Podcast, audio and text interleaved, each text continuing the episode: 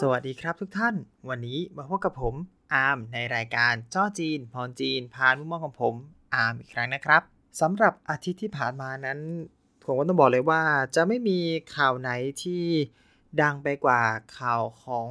นายกรัฐมนตรีญี่ปุ่นนายชินโซอาเบะนะครับ ซึ่งอันนี้ก็จะเล่าคร่าวๆก่อนละกันเนาะว่ามันมีมายังไงไปยังไงมายังไงเนาะครับ อันนี้เนี่ยจริงๆ มันก็เป็นข่าวของเมื่อไม่กี่วันก่อนที่มีการหาเสียงของนายชิโซอาเบะก่อนที่จะมีการเลือกตั้งใหม่ในเมืองนารานะครับ แล้วก็ระหว่างที่หาเสียงตอนนั้นเนี่ยก็ได้มีคนร้ายลอบมาทางด้านหลัง แล้วก็ได้ใช้อาวุธปืน ถ้าบ้านเราจะเรียกว่าไทยประดิษฐ์ แต่ที่นี่คงต้องเรียกว่าญี่ปุ่นประดิษฐ์นะครับเป็นอาวุธปืนประดิษฐ์เอง เป็นลูกซอง ยิงเข้าที่ด้านหลังของนายชิโซอาเบะไป 3 นัดนะครับ อันนี้ตามข่าวที่เขาบอกทำให้นายชิโซอาเบะได้เสียชีวิตในเวลาต่อมา อันนี้เป็นเรื่องคร่าวๆที่เกิดขึ้นนะครับ หลังจากเกิดเหตุการณ์นี้เนี่ย พี่หมีจะรีบติดต่อผมขึ้นมาแล้วก็ถามว่า เอ๊ะเราจะคุยเรื่องนี้กันได้หรือเปล่า เพราะว่าผมเองก็อย่างที่ว่านะครับ ก็เป็นตำรวจเนาะแล้วก็มีความเกี่ยวข้องกับในประเด็นนี้ ซึ่งโอเค ประเด็นนี้อาจจะไม่ได้เกี่ยวกับจีนสักเท่าไหร่นะครับ ก็เป็นเรื่องญี่ปุ่นล้วนๆแต่ก็อย่างว่านะครับ เข้าเกี่ยวกับวงการตำรวจเราก็จะพูดกันสักนิดหนึ่งว่าในวันนั้นเนี่ยเหตุการณ์มันเกิดอะไรขึ้นบ้าง มันมีความ บกพร่องตรงไหนเราสามารถแก้ไขอะไรตรงไหนได้บ้างนะครับ อันนี้เนี่ยจากเหตุการณ์ที่เกิดขึ้นนี้ข้อแรกก่อนเลยอย่างที่เราควรจะได้เห็นเนาะใครได้ดูคลิปก็จะได้เห็นว่าเจ้าหน้าที่มีความบกพร่องเยอะมากมีช่องโหว่ในหลายจุดมาก ๆ คือไม่ว่า 1. ตำรวจก็ดูเหมือนจะแบบแค่จัดการจราจร ดูคนที่สัญจรไปมา ไม่ได้ระวังรอบด้านจริง อย่างที่ 2 ก็คือตัวบอดี้การ์ดของนายกเอง ซึ่งปกติเขาก็จะมีบอดี้การ์ดที่ใส่เสื้อเสื้อสูทใช่ไหมครับ แล้วก็ยืนอยู่รอบๆ ผมดูจากคลิปเนี่ย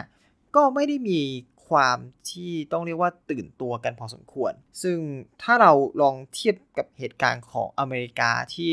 บอดี้การ์ดอเมริกาทำงานกันเป็นอย่าง professional มากๆ จะเกิดอะไรขึ้น เหตุการณ์ในวันนั้นถ้าใครได้ดูคลิปก็คือ มีเสียงปืนดังขึ้นนัดแรกปุ้ง แล้วก็ต่อที่นัดที่ 2 ก่อนที่นายอาเบะจะล้ม ซึ่งถ้าเป็นของอเมริกาเนี่ยโดยปกติแล้ว เมื่อเสียงปืนดังนัดแรกปุ้งไม่ว่าจะเกิดอะไรขึ้น สิ่งแรกที่บอดี้การ์ดจะต้องทำก็คือรีบนำตัว VIP ของตัวเองเนี่ยไปในที่ที่ปลอดภัยอย่างน้อยที่สุดก็ต้องลดเป้าลงในศัพท์ของยุทธวิธีเขาเรียกว่าลดเป้าลงก็คือ จะต้องทำตัวนายเบให้เล็กที่สุด โดยการหมอบโดยการนั่งหรืออะไรก็ได้ แล้วก็รีบเอาตัวมาป้องกัน เราเห็นเรื่องการป้องกันตัวจากภัยต่างๆของ VIP เนี่ย จะเห็นได้ชัดมากๆในในหลาย ๆ อย่างในหลาย ๆ เหตุการณ์คือแบบว่าเออพอเกิดเหตุการณ์ตุ้มหนึ่งปุ๊บบอดี้การ์ดจะเข้ามาแพ็กสี่ด้านของตัว VIP เพื่อคุ้มครองความปลอดภัย ยังจำได้เลยว่าอย่างเหตุการณ์สำคัญอย่างของประธานาธิบดีจอห์นเอฟเคนเนดีตอนที่ถูกลอบยิงเนี่ยบอดี้การ์ดนี่ถึงกับวิ่งเข้าไปเพื่อที่จะเข้าไปช่วย ช่วยตัวของท่านประธานาธิบดีจอห์นเอฟเคนเนดีเอง แล้วก็ช่วยภรรยาของท่านประธานาธิบดีจอห์นเอฟเคนเนดีด้วยเหมือนกันนะครับ ในตอนนั้นเนี่ยถ้าใครได้ดูคลิปอาจจะไปดูในช่องของ History Channel ก็ได้ อันนี้ผม ไปหามาแล้วแล้วเขายังมีให้ดูนะครับ ชื่อคลิปว่า Inside the Assassination of John F Kennedy นะครับ ก็ไปหาดูกันได้นะครับ อันนี้ในเรื่องของการคุ้มกันคุ้มครอง VIP เนี่ย ที่ผมเรียนกันมา เราก็จะยึดตามแผนของอเมริกาเป็นหลัก ซึ่งอเมริกาเขาก็อย่างที่บอกครับว่าเขาก็มีความป้องกันความระแวดระวังค่อนข้างสูง การคุ้มกัน VIP ของเขา ไม่ว่าจะในงานไหนในเหตุการณ์ไหน ผมว่าเราดูแล้วก็ค่อนข้างเจอความเป็น professional เยอะมากๆนะครับ ซึ่งอันนี้พอวนกลับมาที่ญี่ปุ่นเนี่ย จริง ๆ มันก็แอบดูผิดสังเกตเล็กน้อยเหมือนกันในขณะที่ญี่ปุ่นซึ่งผู้ซึ่งมีความแบบความเป๊ะความพิถีพิถันในการปฏิบัติงาน แต่กลายเป็นว่าพอถึงจุดที่จะต้องปกป้อง VIP อย่างเรื่องบริการอย่างนี้กลับกลายเป็นว่าเราปล่อยปะละเลย เขาคงอาจจะคิดว่าคนญี่ปุ่นอาจจะไม่ได้ทำอะไรก็เป็นได้ ซึ่งอันนี้เนี่ยก็จะต้องบอกว่าเป็นภัยร้ายมาก ๆ ที่เกิดขึ้นโดยประจำอย่าพูดกันนั้นกันนี้ครับ บ้านเราเราก็เป็นนะครับ เวลาไปทำอะไรก็ตาม เราจะคิดว่า เอ้ย มันไม่ได้มีอะไรเกิดขึ้นหรอก ในเจ้าหน้าที่ตำรวจเองก็ตามในหลาย ๆ ครั้งแบบ เอ๊ะ ไประงับเหตุตรงนั้นตรงนี้ เราคิดว่า เอ้ย ไม่ได้มีอะไรออกเหตุไม่ได้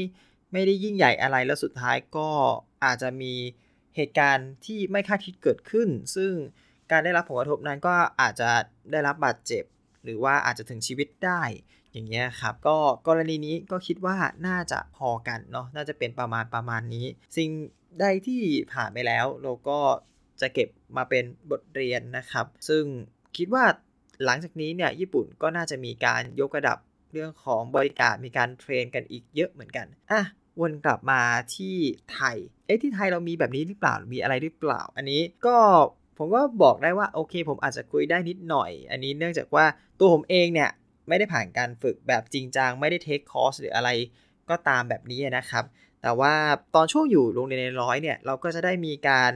เรียนรู้บ้างนิดนึงเพราะว่าเขาจะเป็นส่วนหนึ่งของวิชาที่ผมเรียกว่า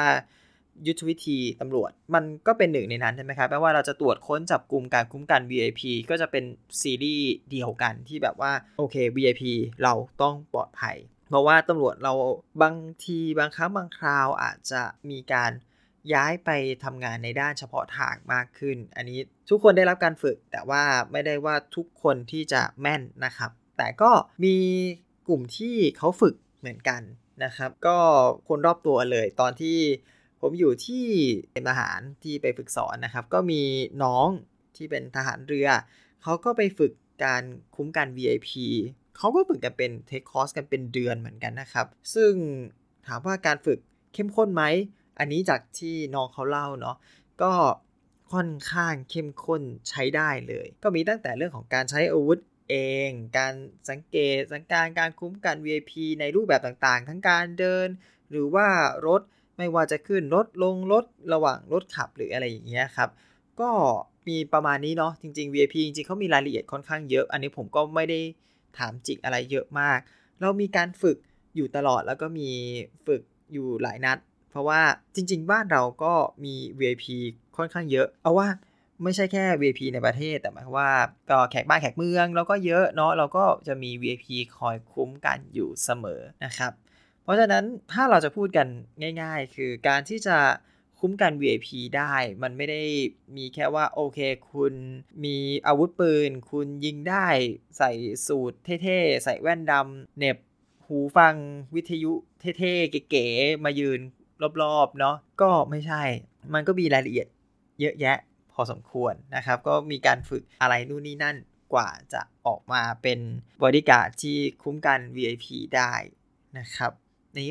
เล่าให้ฟังได้แค่นิดหน่อยเท่านั้นแหละ ผมก็บอกพี่หมีไว้เหมือนกันว่า ผมเล่าให้ฟังได้แค่นี้จริงๆ เพราะว่าเราไม่ได้เราไม่ได้อะไรมาก ก็คงจะเป็นกรณีศึกษาที่จะเอาไว้ดูต่อไปญี่ปุ่นจริง ๆ ก็ไม่ได้เพิ่งเกิดเหตุการณ์ที่รอบสังหารแบบนี้นะครับ แต่ก็เกิดมาหลายครั้งหลายครา อันนี้ก็ติดตามดูจากเพจต่างๆ ที่มีการเล่าประวัติศาสตร์ญี่ปุ่น ก็มีการรอบสังหารกันเยอะแยะ แต่ก็ทุกครั้งเนาะมันก็จะนำมาซึ่ง การเปลี่ยนแปลงอะไรบ้างนะครับเอ่อก็โอเค เราวนกลับมาที่เหตุการณ์ที่เกิดขึ้นนี้ เพราะว่าตอนแรกเนี่ยหลายๆ คนคือหมายรวมถึงคนญี่ปุ่นก็จะมุ่งเป้าไปว่าเรื่องเกี่ยวกับการเมืองหรือเปล่า เพราะว่าญี่ปุ่นก็กำลังจะดีกับไต้หวันแล้วก็จีนเนี่ยก็เป็นจ้อจีนเนี่ยต้องมีส่วนเกี่ยวข้องกันบ้างเนาะก็เพราะว่าจีนก็แบบว่าเอ๊ะหรือเปล่าอะไรเงี้ยแบบแค่เอ๊ะเฉยๆนะสุดท้ายตอนนี้ ข่าวที่อยู่ในตอนนี้เขาก็สรุปออกมาแล้วว่า ไม่ใช่เหตุการณ์เรื่องของการเมืองใด ๆ นะครับ แต่ว่าเป็นเรื่องของทางด้านศาสนา เห็นเขาว่าเหมือนกับเป็นลัทธิที่คิดว่านายอาเบะมีส่วนเกี่ยวข้องอะไรเงี้ยก็คนร้ายแม่คนร้ายมีการบริจาคเงิน จนแบบที่บ้านมีความเดือดร้อนด้านการเงินเลยเชียวนะครับ ก็เลยแค้นแล้วก็เลยมาลอบสังหารนายชินโซอาเบะนั่นแหละครับเหตุการณ์นี้เรื่องข้อกังขาของ จีนก็ว่าไป อะเราพูดถึงเรื่องนี้ก็จะวนๆมาหน่อยว่า วันนั้นผมก็แอบเข้าไปดูในเวยปั๋วของจีน ว่าแบบจีนมี react กับเรื่องนี้ยังไงอะไรเงี้ย ผมก็เปิดไป อุ๊ย ขึ้นที่หนึ่งเลยก็แบบว่าขึ้น hot topic เลยแน่นอน เพราะว่าเป็นข่าวระดับโลกเนาะขึ้น hot topic เลย แต่เข้าไปดู top comment นี่คือ ก็ทำให้เห็นยังเห็นอยู่ว่าญี่ปุ่นกับจีน คือจีนก็ไม่เคยญาติดีกับญี่ปุ่นเหมือนเดิมนะครับ ไม่ว่ายังไงก็อย่างนั้น ก็ถือว่าค่อนข้างน้อยที่จะเห็นใจนายอาเบะแต่ส่วนใหญ่ก็คือแบบนู่นนี่นั่นอะไรเงี้ยเรื่องเรื่องความแค้นระหว่างจีนกับญี่ปุ่นนี่ฝังรากลึกจริง ๆนะครับ มีการออก TikTok อะไรเงี้ย TikTok จีนจีนโต่วอินนะครับก็แบบว่าเหมือนดูสะใจอะไรอย่างเงี้ยแล้วก็ตอนนี้ทางการจีนก็ไล่เก็บอยู่ นะครับทางการจีนก็ไล่เก็บอยู่ ถึงแม้ว่านี่ต้องบอกว่าในมุมมองการเมืองเขาวางตัวได้ดีพอสมควรเนาะถึงแม้ว่าจะมีความแค้นกันในระดับประชาชนขนาดไหนก็ตาม แต่ก็ต้องแสดงออกว่าเออเราไม่ได้แบบซ้ำเติมในเหตุการณ์ที่มันไม่ได้ดีเนาะเพราะว่าเป็นใครก็ไม่อยากให้เกิดใช่ไหมต่อให้อะไรขนาดไหนก็ตามนะครับ เรื่องนอกจากจีนมาแถมเน็บ ไว้ตอนท้ายเนาะวันนี้ก็เล่าสั้นๆ เราได้ประมาณนี้แหละ ข้อบกพร่องอะไรบ้าง ก็ถ้าใครอยากรู้ว่าบริการเป็นยังไง ผมว่าถ้าเป็นข้าราชการเราไปฝึกได้ รู้สึกว่าของทหารเรือที่เป็นคนทำนะครับ คุ้มกัน VIP เนาะคุ้มกันบุคคลสำคัญ แล้วก็อื่นๆเนาะผมว่าไม่แน่ใจบุคคลทั่วไปอาจจะยากหน่อยนะครับเล่าประมาณนี้เนาะอันนี้ใครมีความเห็นอะไรมีประสบการณ์อยากแบ่งปันอะไรก็ มาแชร์กันได้จริง ๆ ในมุมมองของการคุ้มกัน VIP จริงๆ ผมเองไม่ได้มีประสบการณ์เยอะมากก็อยากจะเผื่อเห็นว่าเอ๊ะมีแฟนคลับ มีท่านผู้ฟังที่มีประสบการณ์ หรือว่ามีความเห็นอะไรก็ตาม เรามาคุยกันได้ครับ ผมก็เองก็อยากรู้เหมือนกันเนาะโอเคครับสำหรับวันนี้ก็สั้นๆ เอาไว้แค่นี้แล้วกันนะครับ ขอบคุณทุกท่านที่รับฟังครับ แล้วพบกันใหม่ในคราวหน้าครับผม สวัสดีครับ